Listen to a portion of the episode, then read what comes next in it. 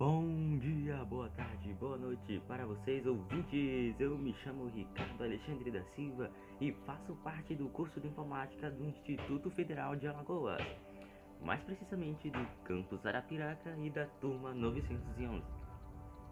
E hoje veremos e comentaremos o que seria do planeta caso seu núcleo deixasse de existir. Porém, Antes eu quero citar o professor Geraldo da disciplina de Geografia que o trabalho e que nos ajuda a compreender nosso planeta. Bem, é isso, então vamos lá! Bom dia, boa tarde, boa noite novamente. Resumindo, um bom momento para todos vocês.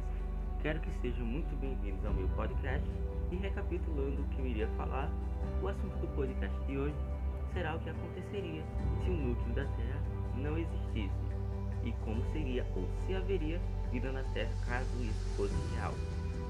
Mas antes de debatermos sobre isso, precisamos compreender um pouco mais de sua estrutura e de suas funções no nosso planeta. O núcleo da Terra é basicamente a parte central do nosso planeta, sendo a camada mais profunda, chegando a ser de 2.900 km a 6.370 km, tendo um raio total de 3.400 km. Ele é dividido em subcamadas, sendo elas o núcleo interno e o núcleo externo. O núcleo externo é simplesmente formado por líquidos, tendo temperaturas que chegam até 3 mil graus Celsius. Já o núcleo interno é sólido, tendo temperaturas que chegam até 5 mil graus Celsius. Ele é sólido por conta que a pressão é extremamente elevada, sendo 3 milhões de vezes maior que a pressão do por conta de sua composição que ele também pode ser chamado de níquel, por conta da sua liga metálica de níquel e ferro. Ele tem sua importância quando sua esfera de ferro aquecida se movimenta, gerando um campo magnético que nos protege dos raios solares, assim sendo essencial para nossa vida e nossa existência na Terra. O núcleo da Terra também é responsável pelas erupções vulcânicas e o movimento das placas tectônicas. Essas causas podem levar milhares de pessoas a óbito todos os anos. Agora, vamos conhecer um pouco mais sobre vulcões e terremotos, mostrando as suas causas do nosso planeta e para os humanos. Em primeiro lugar, vamos falar dos vulcões e das erupções vulcânicas. Os vulcões são estruturas geológicas que se formam a partir de magma, gases e partículas quentes, que surgem do núcleo da Terra até a superfície, formando então a estrutura em formato de cone ou montanha. Sua erupção pode ser catástrofe, sendo que elas podem afetar tanto os humanos quanto o próprio planeta. Os humanos são afetados a partir do momento de sua erupção, pois elementos tóxicos e a perda do imóvel se tornam um triste caso para eles. E agora vamos falar um pouco mais sobre os abalos sísmicos, ou mais conhecidos como terremotos.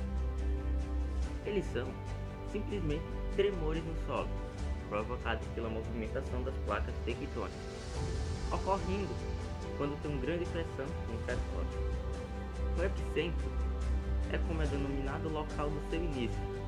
Ele geralmente dura um segundo, porém se estraga perceptível por toda a face.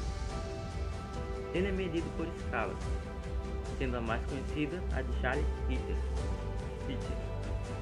tendo a numeração de 1 a 10, sendo a 2 maior que a 1 e assim sucessivamente.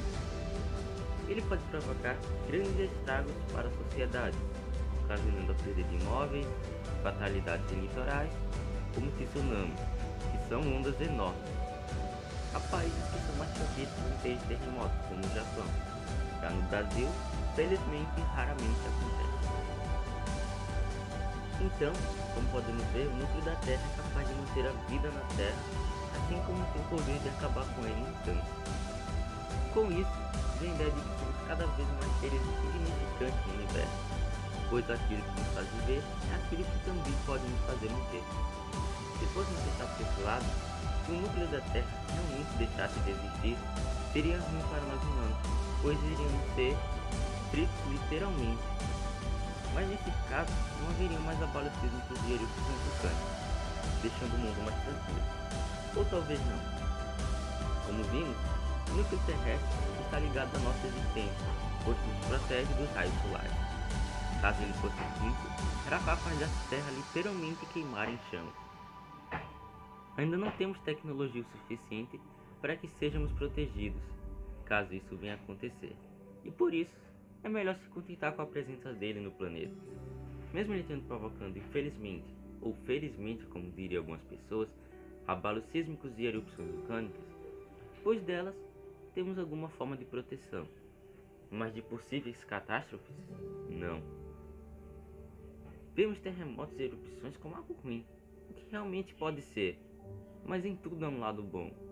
E no seu caso, nos mostra que ainda temos nosso núcleo trabalhando por nossa sobrevivência. E devemos agradecê-lo pelo seu belíssimo trabalho. Ouvintes, é aqui que eu me despeço. Obrigado por ter escutado até aqui. Até mais. Tchau.